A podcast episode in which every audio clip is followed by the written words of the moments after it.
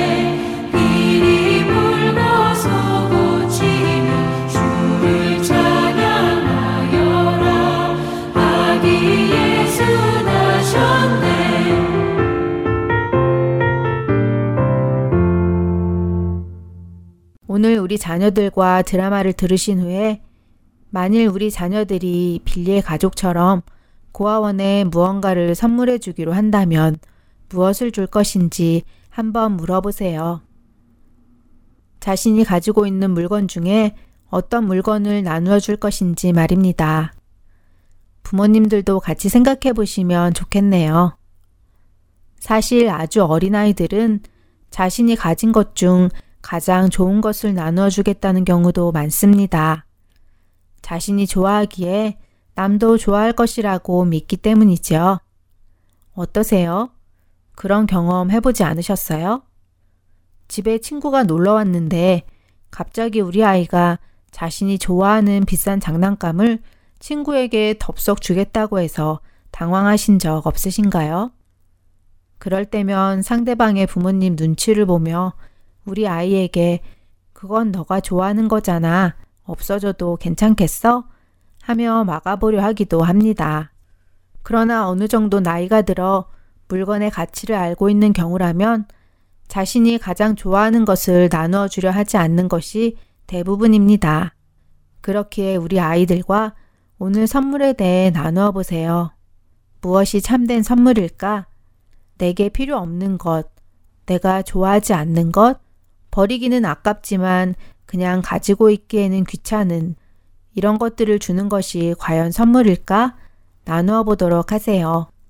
만일 누군가가 그런 것들을 나에게 선물로 준다면 우리의 기분은 어떨지도 물어보시면 좋겠네요.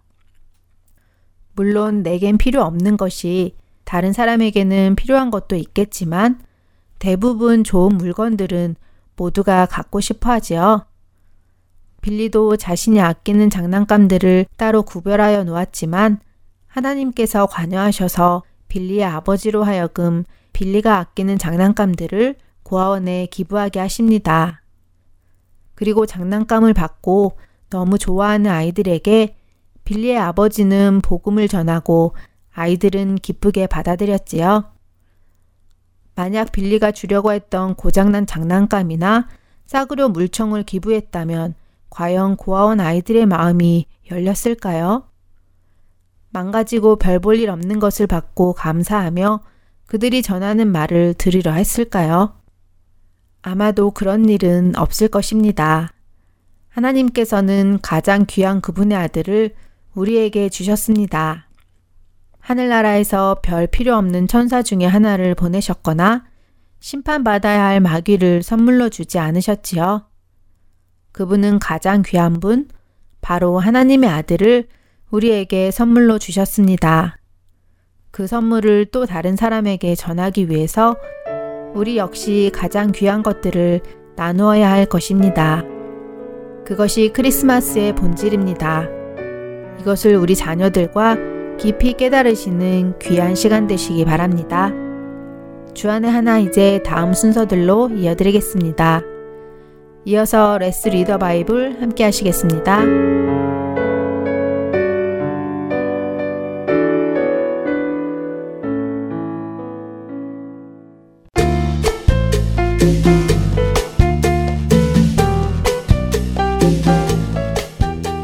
애청자 여러분 안녕하세요. 레츠 리더 바이블 진행의 박재필입니다. 예수님이 십자가의 길을 가시던 날 저녁 그분은 힘들어 하셨습니다. 마가복음 14장 34절에서는 베드로와 야고보 그리고 요한에게 슬퍼하시며 예수님의 마음이 너무 괴로워 죽을 지경이라고까지 말씀하시지요. 때로 어떤 사람들은 예수님이 신이기 때문에 고통을 느끼지 못했을 것이라고 말하기도 합니다. 그래서 그 길이 별로 힘든 길은 아니었을 것이라고 하기도 하지요. 하지만 그들이 이야기하듯 예수님께서 아무 고통을 느끼지 못하셨다면 예수님이 받으신 그 형벌은 형벌이 아니게 됩니다. 죄를 향한 하나님의 심판은 그렇게 고통 없이 끝날 수 있는 일은 아니었기 때문이지요. 예수님은 그 모든 고난과 조롱과 고통을 직접 자신의 몸에 받으셨습니다. 죄를 향한 하나님의 심판을 그 몸에 직접 받으신 것이지요.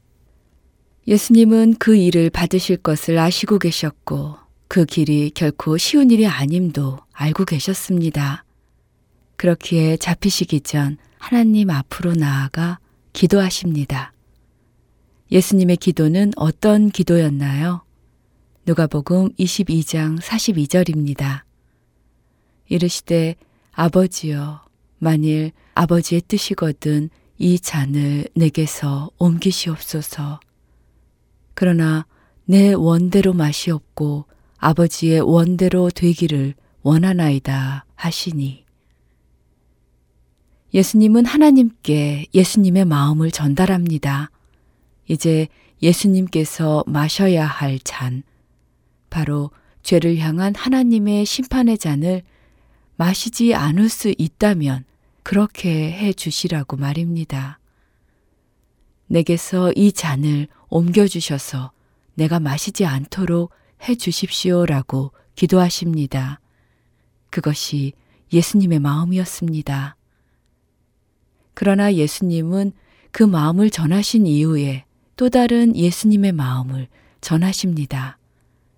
그러나 내 원대로 맛이 없고 아버지의 원대로 되기를 원하나이다. 예수님의 이 기도를 다시 찬찬히 생각해 보면 이런 말씀입니다. 하나님 아버지, 제가 가야 할 이 길 가지 않아도 된다면 가지 않도록 해주십시오. 그러나 제 생각대로 제가 원하여서 그렇게 허락하지 마시고 아버지의 계획하신 대로 아버지의 원하시는 대로 하십시오. 라는 말씀이시지요. 예수님은 죽기까지 하나님 아버지께 순종하신 것입니다. 예수님 자신을 부인하시고 하나님 아버지의 뜻을 따르신 것입니다. 자신을 부인한다는 것, 그 본을 예수님은 우리에게 보여주십니다. 나의 원함이 이루어지는 것이 아니라 하나님 아버지의 원함이 이루어지는 것. 그것이 바로 자신을 부인하는 것이며 참된 순종인 것입니다. 예수님께서 누가복음 9장 23절에 하신 말씀을 기억하시나요? 예수님을 따르려는 사람들이 어떻게 따라야 하는지 말씀해 주셨었지요. 바로 이 말씀이었습니다. 또 무리에게 이르시되 아무든지 나를 따라오려거든 자기를 부인하고 날마다 제 십자가를 지고 나를 따를 것이니라. 예수님은 예수님을 따르려는 자들에게 말씀하셨습니다. 아무든지 나를 따라오려거든 자기를 부인하고 자기 십자가를 지고 따라오라고요. 그리고 예수님은 그 길을 앞장서서 먼저 가셨습니다. 예수님을 따르는 것은 쉬운 일은 아닙니다. 그러나 불가능한 일도 아닙니다. 오늘도 나를 부인하며 자기 십자가를 지고 그 길을 따르는 우리 모두 되기 바라며 이 시간 마치겠습니다.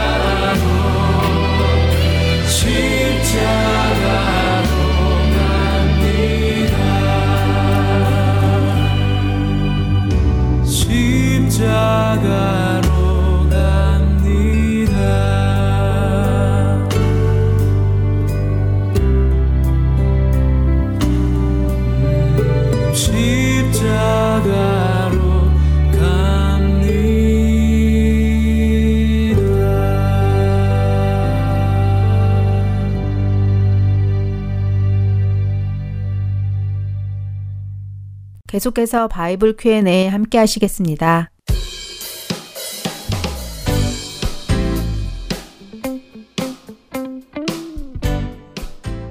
여러분 안녕하세요. Bible Q&A 진행을 맡은 김지영 전도사입니다. Bible Q&A 이 시간은 우리 자녀들이 신앙생활을 하며 가지게 되는 질문들을 들어보고 함께 그 답을 생각해 보는 시간이지요. 같은 내용이 6부 자녀들의 방송 시간에 영어로 진행을 하다 보니 부모님들께서 한국어로도 방송되었으면 좋겠다 하는 의견들을 보내주셨습니다. 그래서 본 프로그램은 우리 자녀들이 무엇을 듣고 있는지 부모님들께서도 함께 알아가고 자녀들과 자연스럽게 공감하면서 대화를 나누실 수 있도록 방송하게 되었습니다. 자, 그럼 오늘은 우리 자녀들이 어떤 질문을 했는지 함께 들어보고 올까요? Hi, my name is Ham. I live in Phoenix. How could you marry get pregnant when she was a virgin?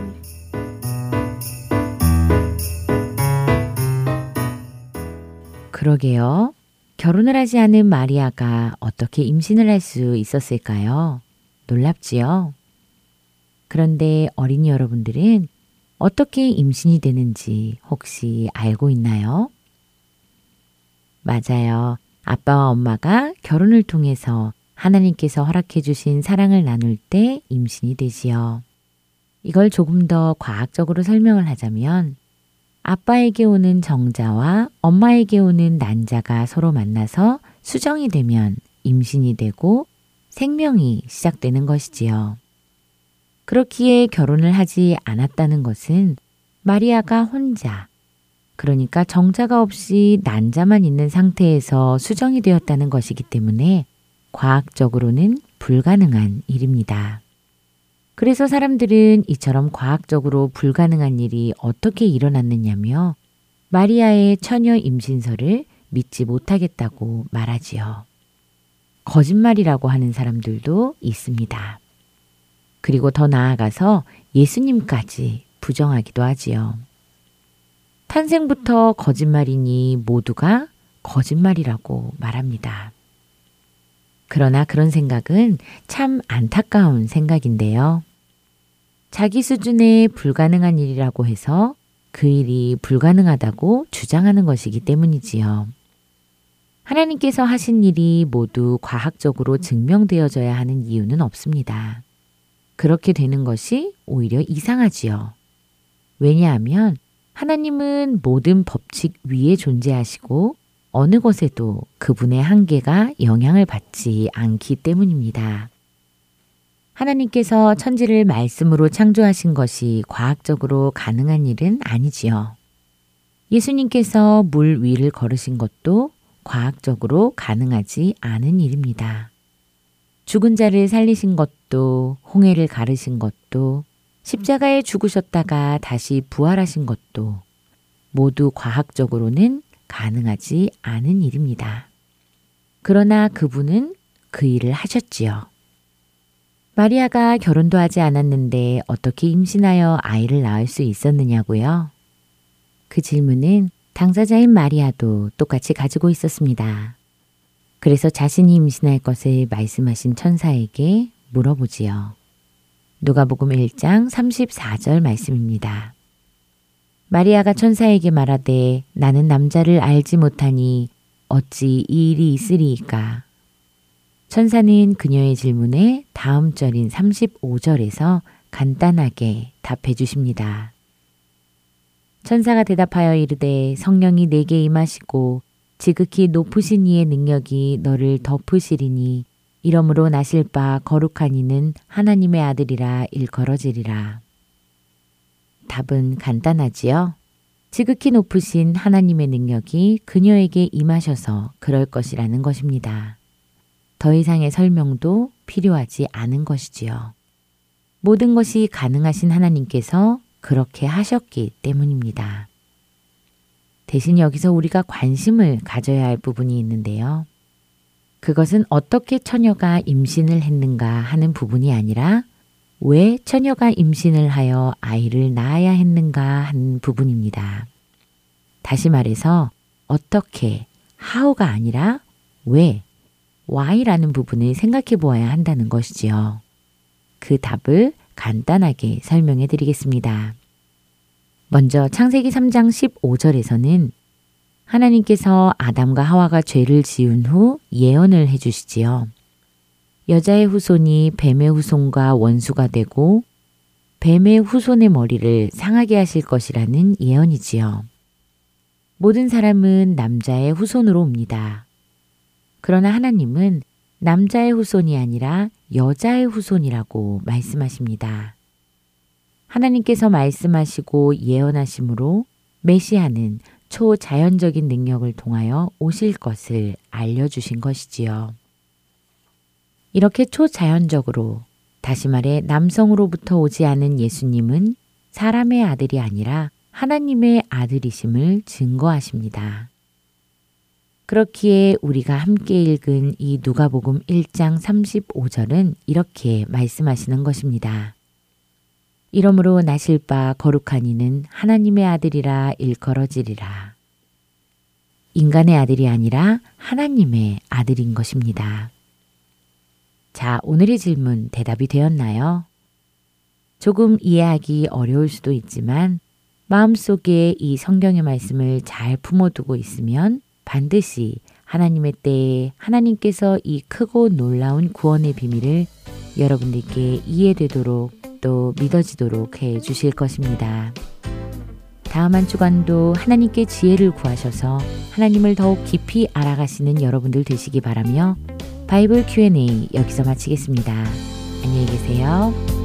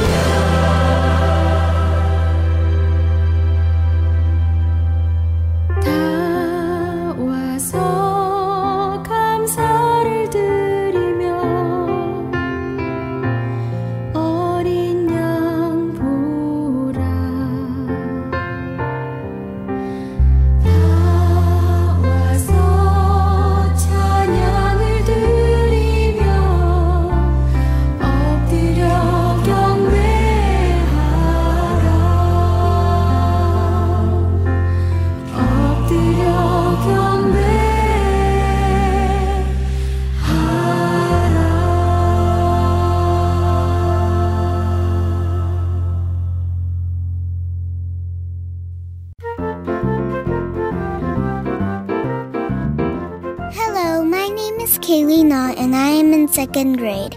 I am going to read Mark chapter. Hello, my name is Joshua Moon, and I am in fifth grade, and today we're going to be reading Mark chapter 7. 자녀들과 함께 성경을 읽는 Let's Read the Bible은 자녀들이 직접 참여하는 프로그램입니다. 거리에 상관없이 스마트폰만 있으면 어디서든 녹음하여 참여할 수 있는 Let's Read the Bible. 여러분의 자녀들과 손자, 손녀들도 참여해 보라고 하세요. 자세한 문의 사항은 복음방송 사무실 전화번호 602-866-8999로 해주시면 안내해 드리겠습니다. 자녀분들의 많은 참여 기다립니다.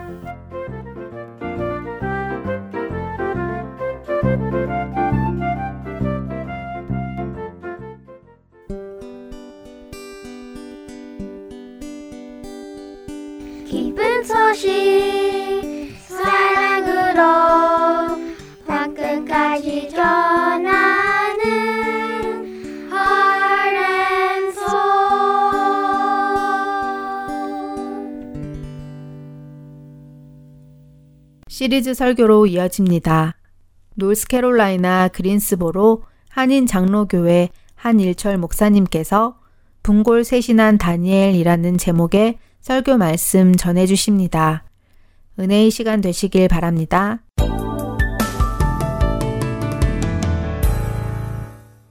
어, 예수님을 믿으면 겸손해지는 것이 그 특징입니다.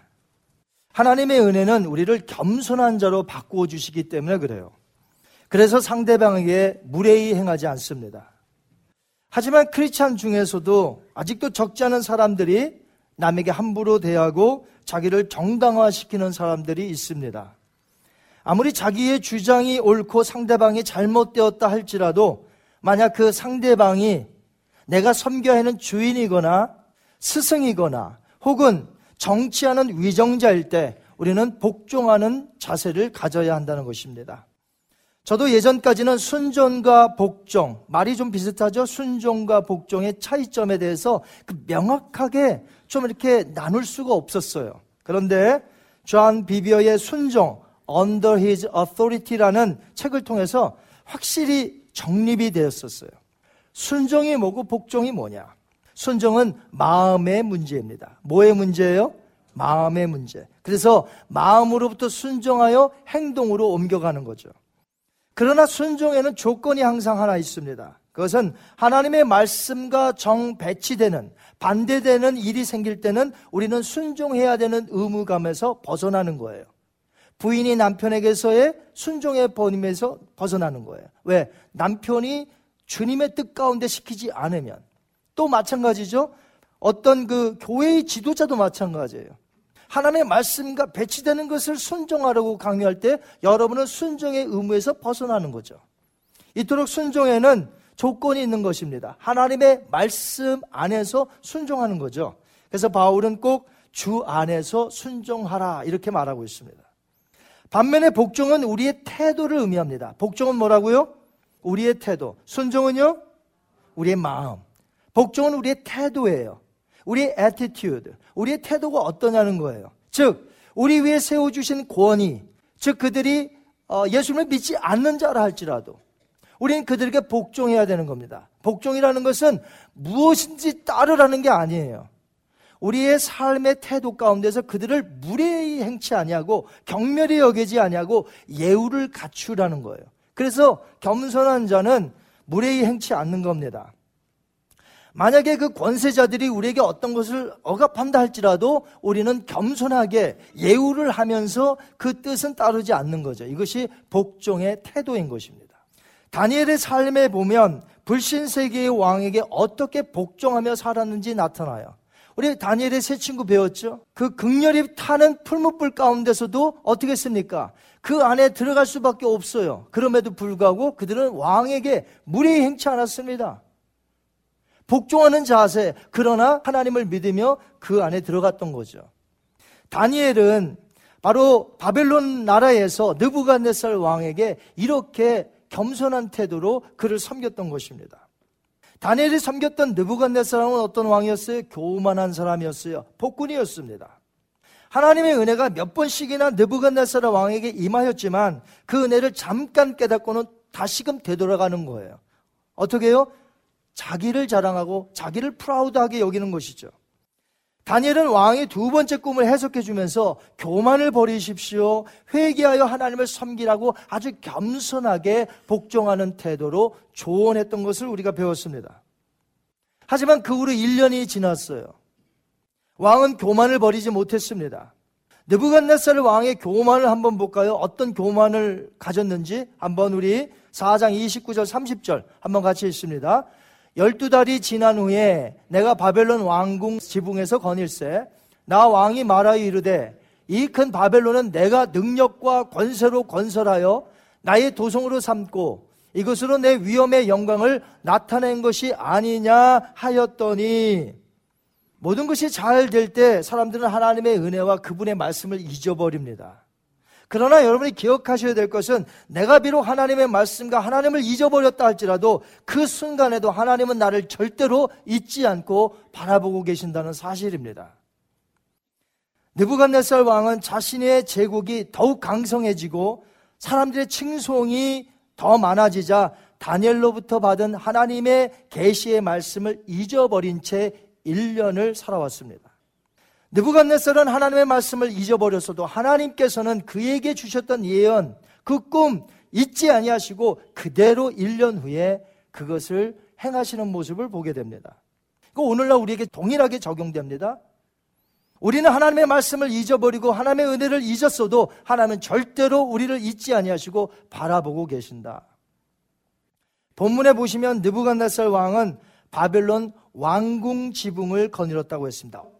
여기서 왕이 거느렸다는 바벨론 왕궁 지붕은 옥상 정원을 뜻합니다.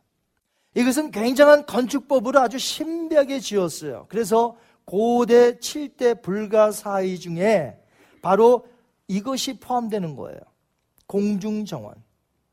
나라별로 보면은 7개잖아요. 7대 불가사이니까. 그런데 나라별로 보면 이집트에 2개, 그리스에 2개, 터키에 2개가 들어가 있고 그 다음에 이라크에 하나가 있습니다. 바로 이라크에 하나가 들어간 게 바로 지금 이 바벨론의 공중 정원이 되겠어요. 그럼 왜 공중 정원이라고 했을까? 실제로 공중에 떠 있을까요? 아니에요. 그건 아니에요. 공중 정원이라고 하는 것은 높이 25m가 넘는 높은 단위에 만들어진 정원이에요.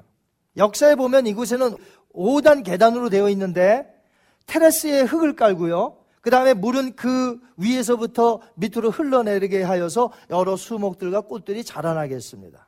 그래서 이 모습을 멀리서 보게 되면 마치 공중에 떠 있는 것 같아요. 그래서 공중 정원이라고 말하는 것입니다. 현재 이라크 바그다드 남쪽에 위치해 있는데 어, 약간 그 유적이 남아 있다고 합니다. 약간. 뿐만 아니라 이 공중 정원 앞에는 자신의 위대함을 가시하는 바벨론의 도성이 쫙 펼쳐져 있었습니다. 그러니까 느부갓네살 왕이 공중 정원에 섰어요. 앞을 내다보니까 바벨론 도성이 멋있게 웅장하게 있습니다. 그리고 그 가운데에는 바벨탑이라는 게 또 있어요. 자기네들의 신을 섬겼죠. 수호신은 마르득을 섬기는 신전을 뜻합니다. 마르득은 바벨론의 수호신입니다. 바벨론 신화의 태양신이며 주신이에요. 그러니까 신들이 많은데 그 중에서 으뜸신이 뭐냐? 바로 마르득이라는 신이었습니다. 옥상 정원인 공중 정원을 거니려던 이 느부갓네살 왕이 앞에 펼쳐진 큰 바벨론 도성과 그 바벨탑 그것을 보면서 자신의 업적에 한껏 지금 교만해져 있는 것이. 요즘 한국에서는 나우중에 걸린 사람들이 많다고 합니다. 나우중이 줄임말인데 나는 우주의 중심이야. 이 나우중에 걸린 사람이 많다는 거예요. 이것이 오늘날 어, 사람들이 그 신드롬에 걸렸다고 그래요. 자기가 최고인 거죠. 느부갓네살 왕이 했던 고백 중에 나라는 단어가 많이 나옵니다. 그는 요즘 말로 하면 뭐에 걸린 거예요? 나우중에 걸린 거예요. 나우중. 크리스찬과 불신자의 큰 차이점이 있다면 그것은 대화 가운데 그들이 사용하는 용어 선택일 것입니다. 크리스찬들은 대화하면 하나님이라는 단어를 많이 사용합니다. 그렇죠, 여러분? 그 다음에 하나님의 은혜. 그러나 반면에 불신자들은 나라는 이야기를 참 많이 합니다. 나. 내가 이렇고, 내 재주가 이렇고, 내가 가진 게 이렇고, 내가 이룬 것이 이렇고. 다 나를 자랑해요. 물론 크리스찬 중에서도 하나님이란 단어와 은혜를 많이 사용하는 사람보다는 아직도 교회는 다니고 크리스찬이면서도 아직도 자기 중심적으로 사는 사람들이 있어요. 그래서 그런 사람들은 대화 가운데 뭘 많이 사용해야 돼요? 네, 나라는 단어를 많이 사용합니다. 예수님을 믿으면서도. 사도 바울을 보시기 바랍니다. 그가 정말 우리의 모범적인 삶이에요. 그는 뭐라고 했습니까? 한번 따라 하십니다. 나의 나 된 것은 하나님의 은혜로다. 여러분 믿으십니까? 나의 나된 것은 하나님의 은혜입니다. 이것이 사도 바울의 고백이었어요. 그는 어디를 가든지 십자가를 자랑했습니다. 하나님의 은혜임을 강조했습니다. 이것이 진정한 크리스찬의 삶인 것이에요. 다니엘은 또 어땠습니까? 다니엘도 수많은 사람 앞에서 여호와 하나님의 이름을 자주 거론했습니다. 꿈의 해석도 하나님이 해주신 것이고 이루게 하시는 것도 하나님이 해주실 것입니다. 전부 그는 여호와 하나님을 높였습니다. 여러분은 대화 가운데 누구의 이름을 자주 언급하십니까? 예수님이십니까? 아니면 나 자신입니까? 하나님의 은혜입니까? 아니면 내 재주, 내 학력, 내 족보, 어떤 것을 자주 자랑하십니까? 물론 느부갓네살도 한때는 다니엘과 세 친구로 인해서 여호와 하나님의 은혜를 찬송했던 적이 있었습니다. 하지만 또 어느새 자신의 본 모습으로 돌아가죠. 그래서 교만합니다. 내가 나의 제국, 내 영광, 신비로운 칠대 불가사의에 들어가는 그 공중정원에 서서 바벨탑을 바라보고 바벨론 도시를 바라보면서 그는 한껏 자기를 높이며 proud 했던 것이죠. 바로 그때 입에서 떨어지기 전에 그 자기를 높였던 그 말이 떨어지기도 전에 하나님의 심판이 임한 것입니다. 심판은 한치의 오차도 없이 예언 그대로 꿈속에서 보여줬던 그대로 느부갓네살에게 임했던 것입니다. 사람에게서 쫓겨나 들짐승처럼 소처럼 풀을 뜯어먹으며 머리에 이런 데는 깃털이 나고 학자들은 그가 질린 질병이 라이켄트로피였을 것이다 라고 말하고 있습니다. 정신의학적으로 보면 라이켄트로피라는 증세가 있는데 이것은 자기 자신을 짐승으로 하는 거예요. 자기가 사람이 아니라 짐승으로 여겨. 그래서 짐승처럼 걷고 짐승처럼 울부짖고 이런 현상들이 인류 역사 가운데 제법 있었다고 합니다. 몽유병 환자처럼 돌아다니면서 늑대 흉내를 내고 울부짖고 막 짐승처럼 사는 거예요.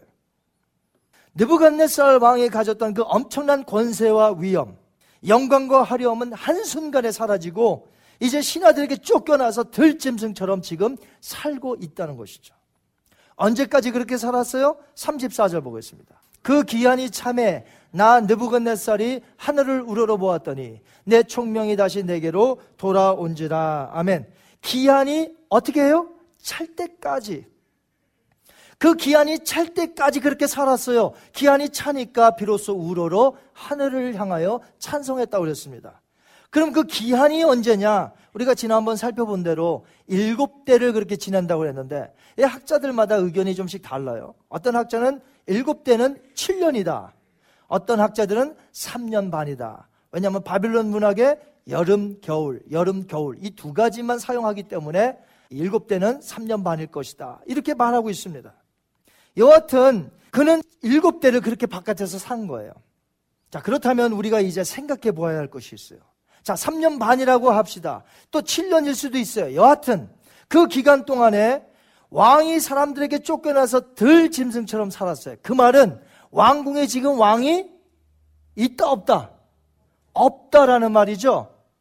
왕이 그렇게 나가서 들짐승처럼 사니까 왕이 있어야 할 왕궁에 왕이 없다. 다니엘서 5장을 보시면 바벨론 왕 느부갓네살 왕이 죽고 거기 벨사살이라는 왕이 이제 나와요. 그런데 벨사살이라는 왕이 나타나기 직전까지 어떤 일이 벌어졌는지 아십니까? 바벨론 나라에 혁명과 구테타가 일어나는 것이죠. 40여 년을 넘게 바벨론을 다스렸던 느부갓네살 왕이 죽자 그의 아들이 통치합니다. 그의 아들 이름이 아멜 마루둑이에요. 마루둑이 뭐예요? 바벨론 수호신이라니까요. 자기의 신의 이름을 넣은 거예요. 신의 이름을. 느부갓네살이 죽자 그의 아들 아멜 마루둑이 지금 2년간을 다스립니다. 짧게 다스리죠. 왜? 그의 내부였던 네리글레살이 암살합니다. 2년 만에. 그래서 그 메부가 왕이 돼요. 피 묻은 왕자에 오른 네리글레살은 4년 반 동안 이제 바벨론 나라를 다스립니다. 그의 아들 라바시 마루둑이 또 후계자가 돼요. 그런데 역시 1년이 채 못 돼서 이번에는 느부갓나살의 사위가 또 있어요. 나보니두스. 이 사위에게 암살당합니다. 그러니까 결국 느부갓나살의 사후 7년 동안 네 번이나 왕이 바뀌게 되는 거예요. 네 번이나 7년 동안에. 이렇게 바벨론 궁정에는 치열한 권력과 암살이 있었어요. 쿠데타가 있었다는 거죠. 하지만 느부갓네살 왕이 3년 반 동안 짐승처럼 풀을 뜯고 있을 때 바벨론 궁정은 어땠어요? 아주 평안했습니다.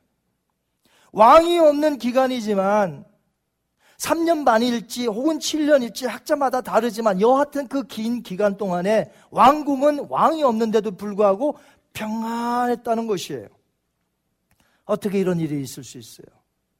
느부갓네살이 죽을 때는 7년 동안 네 번이나 왕이 바뀌었는데 어떻게 왕이 없었을 때 그 왕궁에서 평안할 수 있느냐 하는 것이죠.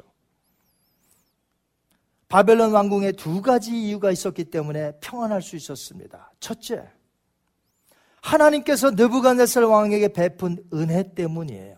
무엇 때문이라고요? 하나님의 은혜 때문에 바벨론 왕궁이 질서를 잡히고 평안할 수 있었다는 것이에요. 다니엘서에 보면 주인공이 누구냐면 다니엘이죠. 다니엘의 이 사건이 이야기가 나오니까. 그런데 조연이면서 주인공 같은 사람이 또 있어요. 다니엘의 새 친구. 근데 이걸로 끝나지 않고 이 다니엘서를 보면 또 한 명이 자꾸 나와요. 누구죠? 느부갓네살 왕이에요. 이 느부갓네살 왕이 아주 자주 등장합니다. 그는 이방 나라 왕이요. 교만한 사람이었죠. 하나님께서는 이상하리만큼 느부갓네살 왕에게 여러 번 꿈으로 계시해주고 그를 여러 번 붙잡아 주십니다. 지금 교만하여서 들짐승처럼 나가서 사는데도 불구하고 꿈의 예언대로라면 그는 반드시 왕궁으로 돌아와 회복되어진다는 것이죠. 하나님께서 계속해서 그를 사용하시는 것을 보게 돼요. 그래서 어떤 학자들에 의하면 바벨론 느부갓네살 왕은 여호와 하나님을 끝내는 믿고 죽었다 이렇게 말하고 있습니다. 그가 하늘을 우러러 보았다는 말은 여호와 하나님이 계심을 깨달았다라는 말이에요. 그가 회복한 후에 34절에 무엇이라고 배겠습니까? 여호와 하나님을 진정한 왕으로 모시며 영생하시는 하나님을 믿고 찬양했던 것을 보게 돼요. 정신이 돌아옵니다. 회복한 후에 했던 고백을 34절 하반절을 보겠습니다. 내 총명이 다시 내게로 돌아온지라.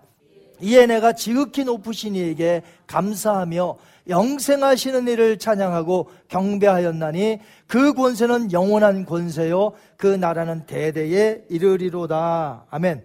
모든 것이 회복되고 더욱 강성해진 후에는 그는 이렇게 고백함으로 역사의 무대에서 이제 사라집니다. 어떻게 고백해요? 이렇게 고백합니다. 37절. 그러므로 지금 나 느부갓네살은 하늘의 왕을 찬양하며 칭송하며 경배하노니 그의 일이 다 진실하고 그의 행하심이 의로우심으로 교만하게 행하는 자를 그가 능히 낮추심이라. 아멘. 왕이 그동안 놀라움으로 인해서 다니엘의 하나님을 높였었어요. 그러나 그때는 다 신론의 사상에 입각해서 그 하나님을 높였어요. 아까 그랬죠? 바벨론 나라에는 많은 신들이 있는데 그 중에 주신이 있고 이렇게 다신론에 의해서 살았어요. 그래서 다니엘이 섬기는 하나님도 다신론 중에 한 사람일 것이다. 이렇게 그는 고백을 했었던 거예요, 예전에. 그러나 지금 고백을 보면 아주 구체적인 고백이요. 이제는 더 이상 다른 신들 가운데의 하나가 아니라 그분만이 영생의 하나님이시요. 그분을 경배하는 그런 모습을 발견하게 돼요. 그렇기 때문에 느부갓네살 왕이 마지막 때에 여호와 하나님을 믿고 죽었다. 학자들은 이렇게 보는 것이죠. 진정한 회개는 회복으로 이어집니다. 하나님을 진정 체험하기 때문에 그렇죠. 긴 세월 동안 왕궁에서 어떤 정변이 일어나지 않았던 것은 하나님께서 느부갓네살 왕이 회복될 때까지 그 나라와 왕궁의 질서를 붙들어 주셨기 때문에 가능한 이야기라는 것이죠. 이것이 하나님의 은혜라는 것입니다. 이것이 3년 반 동안 바벨론 나라가 평안할 수 있었던 근본적인 이유라는 것입니다. 그래요. 하나님께서 막아주시면, 하나님께서 붙들어 주시면 그 사람은 하나님께서 끝까지 인도해 주시는 거예요. 아무리 악의 세력이 불일 듯 일어난다 해도 하나님께서 은혜로 막아주시면 얼마든지 그 공백의 기간을 깨고 다시 회복될 수 있으며 다시 승리할 수 있다는 것이죠. 그러므로 우리는 하나님의 은혜를 감사해야 됩니다. 우리는 하나님의 은혜에서 떠나질 않게 간구해야 될 줄 믿습니다. 하나님의 돌보심을 항상 믿고 의지하며 감사해야 돼요. 하나님의 은혜를 뚫을 수 있는 만큼 강력한 것은 이 세상에 없습니다. 하나님의 은혜로 보호해 주시면 우리 가정을 보호해 주시면 우리 교회를 보호해 주시면 그 어떤 자들도 뚫을 수 없는 거예요. 왕이 들 짐승처럼 밖에 일곱 대 동안 사는데도 불구하고 왕이 평안할 수 있었던 또 하나의 이유가 있습니다. 오늘 그것을 살펴보기 원해요. 자, 첫 번째 이유는 뭐라고 그랬어요? 왕궁에 편안할 수 있었던 이유? 하나님의 은혜가 임하였기 때문에 나라와 왕궁의 질서가 붙잡혀 있기 때문에 평안할 수 있었어요. 두 번째 이유가 있어요. 그 두 번째 이유를 저와 여러분이 살펴보며 그대로 좀 살기를 원해요. 두 번째 이유는 왕궁에 누가 있었어요? 다니엘이 있었다는 거예요. 다니엘이 누구예요? 하나님의 사람. 여러분 하나님의 사람입니까? 그럼 여러분이 있는 곳이 달라야 한다는 거예요. 세상 사람과 달라야 돼요. 여러분이 있는데도 세상 사람이라 뭐 똑같다면 그건 문제라는 것입니다. 왕궁의 왕은 없었지만 왕궁에 누가 있었느냐? 하나님의 사람, 신실한 사람, 다니엘이 있었기 때문에 하나님이 그 사람에게 복을 주셔서 그 왕궁이 평안할 수 있도록 붙드셨다는 것이죠. 하나님께서 왕을 회복시키시기 위해 큰 나무는 제거하되 그 뿌리채에 남겨두라는 말씀을 다니엘은 마음에 두었습니다. 아, 이 말은 일곱 대가 지나면 다시금 왕이 회복된다는 것이구나. 왕이 없을 때 내가 최선을 다하여 총리로서 나라를 맡아서 국정을 인도해야 되겠다. 다니엘은 신실한 신하였습니다. 비록 왕이 교만했고 자신이 전해준 조언을 듣지 않았다 할지라도 지금 밖에서 들짐승처럼 그렇게 울부짖며 산다 할지라도 그는 돌아올 것을 믿었고 하나님의 예언이었기 때문에 그래서 자기는 맡은 일에 최선을 다할 수밖에 없는 거예요. 우리가 요즘 다니엘서를 배우면서 다니엘처럼 살아가기를 힘쓰고 있습니다. 나도 다니엘처럼 살았으면 좋겠어요. 근데 그거는 구호나 내가 그냥 살면 좋겠다는 것으로 끝나면 안 됩니다. 내가 다니엘처럼 살려면 다니엘을 본받아 내가 살아야 된다는 거죠. 다니엘은 왕이 없는 가운데 궁정에서 있었습니다. 얼마나 힘이 들었을까요? 얼마나 자기를 견제하는 세력이 있었을까요? 또 생각해 보면 얼마든지 이렇게 생각할 수 있습니다. 왕이 교만해서 저렇게 됐다고. 내 조언을 듣지 않았다고. 하지만 다니엘은 왕에게 복종하는 태도로 비록 왕이 부재 중에 있다 할지라도 더욱더 최선을 다했습니다. 왕이 없으니까 더 열심히 했다 이거죠. 사람들은 누가 있을 때 열심히 하고 누가 없으면 안 하는데 다니엘은 그렇지 않았어요. 있으나 없으나 똑같이 있으나 더 없었을 때 아마 열심히 했었을 거예요. 다니엘은 하나님을 섬기는 자로서 적당히 할 수가 없었습니다. 교만할 수도 없었습니다. 오직 맡겨준 일에 성심껏 최선을 다할 수밖에 없었습니다. 하나님은 다니엘의 국정을 돌보는 동안 나라와 왕궁을 잘 지켜주셨습니다. 하나님의 사람이 있는 곳 하나님이 은혜를 부어 주십니다. 최선을 다하여 살겠다고 발부둥 치는 그 하나님의 백성이 있는 곳에 하나님이 보호해 주십니다. 저는 예수님을 믿는 크리스천들은 이 세상 사람과 달라야 한다고 말씀을 드렸어요. 직장 생활에서도 달라야 돼요. 그 이유는 지금 하나님이 우리를 내려다 보시기 때문에 그렇습니다. 이것을 가리켜서 코람데오, 라틴어로. 영어로는 in the presence of God. 하나님의 면전에서 앞에서 사는 생활. 하나님 앞에서 사는 삶이에요. 고람대우의 신앙은 요셉에게서부터 아주 잘 발견됩니다. 주인 보디발의 아내가 요셉에게 유혹할 때 집의 모든 종들을 다 심부름시켜서 내보냈습니다. 딱 단둘이 있기 위해서. 그리고 찾아옵니다. 지금 이 큰 집엔 너와 나밖에 없다. 그러니 죄를 범하자는 거죠. 그때 요셉이 뭐라고 했습니까? 하나님 앞에서 내가 어떻게 이 큰 죄를 범하리요? 요셉의 눈에는 이 큰 집에 당신과 나만 있는 게 아니라 하나님이 보고 계십니다. 하나님이 이런 요셉을 기뻐하셨습니다. 그래서 하나님께서는 요셉이 있는 보디발의 집에 복을 주셨어요. 요셉과 함께만 있으면 옆에 있는 사람들이 덩달아 복을 받는 거예요. 하나님께서는 바벨론 왕궁에서도 복을 주셨습니다. 비록 왕은 없지만 다니엘이 있었습니다. 그래서 하나님은 다니엘이 있는 바벨론 나라에 평강을 주시고 복을 주셨습니다. 안정할 수 있도록 은혜를 주셨습니다. 왕궁의 정변이 일어나지 않도록 나라를 든든히 세워 주셨습니다. 하나님의 사람이 있는 곳이 그래야 돼요. 뭔가 달라야 된다는 것이죠. 요셉과 다니엘에게는 어려움이 없었습니까? 어려움 많았습니다. 그 어려움을 뚫고 믿음으로 신뢰했고 주님께 더욱더 충성하고 봉사했더니 하나님이 그를 돌봐주세요. 결국에 하나님의 사람들이 있는 곳에 보호가 있었고 은혜가 있었고 축복이 있었고 복들이 막 흘러 넘치 흐르는 거예요. 요셉과 다니엘은 다른 이방 나라에 살면서 승리했습니다. 형제들에게 돈에 팔려 노예로 팔려왔고 나라가 전쟁에 패해서 포로로 끌려왔으니 그들은 어떻게 살까요? 하나님 원망하지 아니하고 신뢰하고 하나님 온전히 붙들었습니다. 결국에 하나님의 보호하심과 은혜가 그들 주변을 복되게 하셨다는 거죠. 다니엘은 정말 하나님의 은혜 가운데 최선을 다했던 분골세신한 사람이었어요. 인터넷에서 어느 글을 읽으니까 어떤 모 목사님이 이란의 국제학술대회가 있어서 참여차 몇 년 전에 이란을 방문한 적이 있습니다. 이란이 어떤 나라입니까? 이란이 그 옛날 영광스러운 그 페르시아예요. 페르시아. 바벨론이 멸망당하고 메데 파사. 성경에는 바사라고 되어 있는데 바사가 페르시아예요. 이란이 그런 나라입니다. 그 목사님이 이란을 방문하여서 수스라는 도시를 이제 찾아갔어요. 수스가 어디냐면 고대 페르시아 수도 수산 궁터. 에스더가 왕으로 있었던 수산 궁터가 있었던 곳을 발견한 것이. 갔더니 아무것도 남지 않았어요, 유적이. 어떻게 이렇게 그 찬란했던 그 왕궁이 이렇게 터가 아무것도 없이 아무것도 없을까? 근데 그 바로 옆에 뭐가 있냐면 묘가 하나 있는데 물어보니까 다니엘 묘래요. 자기들의 그 영광스러웠던 옛 그 왕궁 터는 없어졌는데 하나도 없어요, 유적이.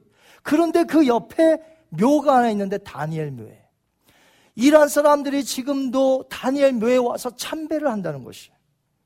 이 목사님이 거기서 막 혼돈스러웠어요. 아니, 이란 백성들이 그 자신의 영광스러운 페르시아의 왕궁터는 왜 이렇게 처참히 회파되도록 아무 유족도 남지 않도록 했었고, 어떻게 그 사람들이 봤을 때 다니엘은 어느 나라 사람이에요? 유대인이잖아요, 유대인. 그러니까 자기네들이 봤을 때는 이방인인 거예요. 다른 나라 사람이에요. 그런데 어떻게 다른 나라 사람의 묘는 그렇게 잘 보관해서 지금도 와서 참배하냐 이거죠. 그 목사님이 거기서 깨달음이 있었대요. 뭐냐? 저렇게 자기네 나라 왕궁터는 처참하게 훼손되도록 방치하면서도 자기네 사람도 아닌 이방인의 무덤은 이렇게 정성껏 지금껏 와서 참배하는 것은 그가 그 나라에서 얼만큼 나라에 충성하며 분골세신했는지 2600년이 흘렀는데도 이방 사람, 유대인의 묘는 찾아와서 참배하는 그것이 무엇을 의미합니까? 다른 나라에서 얼만큼 그 맡은 주에서 최선을 다하며 하나님을 섬겼으면 그 나라에 유익을 끼쳤으면 공헌했으면 지금도 이란 사람들이 여러분 지금 이란과 이스라엘 나라가 어때요? 관계가 좋아요? 관계가 안 좋아요. 이스라엘, 유대인들. 그런데 다니엘의 묘는 찾아온다 이 말이에요. 하나님이 다니엘을 크게 사용하셨어요. 하나님의 은혜가 넘쳤어요. 다니엘은 그 은혜를 깨닫고는 맡겨진 일을 최선을 다했어요. 바벨론 나라에서도, 메대 나라에서도, 그리고 페르시아 나라에서도. 자기 중심적으로 사는 사람에게는 절대로 주님을 위해서 분골쇄신의 모습을 찾아볼 수 없습니다. 어떻게 하든지 쉬운 일만 하고 어떻게 하든지 적당 적당히 하려고만 하지. 우리는 어떻게 살아야 될까요? 우리는 십자가의 사랑이 있어요. 십자가에서 자기 몸을 찢기신 물과 피를 다 흘리신 예수 그리스도가 있습니다. 우리가 어떻게 살아야 됩니까? 우린 예수님 중심으로 살아야 될 줄 믿습니다. 내 형편을 보고 계신다. 나의 안일함과 나의 나태함과 나의 게으름을 지금 주님이 보시고 피눈물을 흘리고 계신단 말이죠. 내가 너를 위해서 십자가에서 죽어서 내가 너에게 사명을 주었건만 너는 지금 무엇 하느냐? 여러분 무엇 하고 계십니까? 이 말은 직장 생활 하지 말라는 말도 아니요. 비즈니스 하지 말라는 말이 아니잖아요. 열심히 하되 그 어디서든지 하나님의 영광을 드높이고 하나님의 나라를 위해서 크게 쓰임 받고 이 한 몸 주님을 위해서 뼈가 부스러져도 주님을 위해서 섬기는 그런 다니엘 같이 되라는 것 아니겠습니까? 그걸 주님이 원하는 거 아니겠습니까? 결국 하나님의 은혜로 느부갓네살 왕은 일곱 대를 지나고 정상으로 회복됐습니다. 하나님의 은혜로 그가 없는 동안에 다니엘을 통하여 역사하셨어요. 왕궁의 정변이 일어나지 않도록 돌봐주셨어요. 하나님의 은혜가 얼마나 큰지 분명 알았기 때문에 다니엘은 총리 대신으로서 나라의 분골 쇄신하며 충성했습니다. 이 모든 것이 하나님의 은혜입니다. 여러분 하나님의 은혜를 깨달았다면 나는 오늘 충성할 수밖에 없습니다. 영광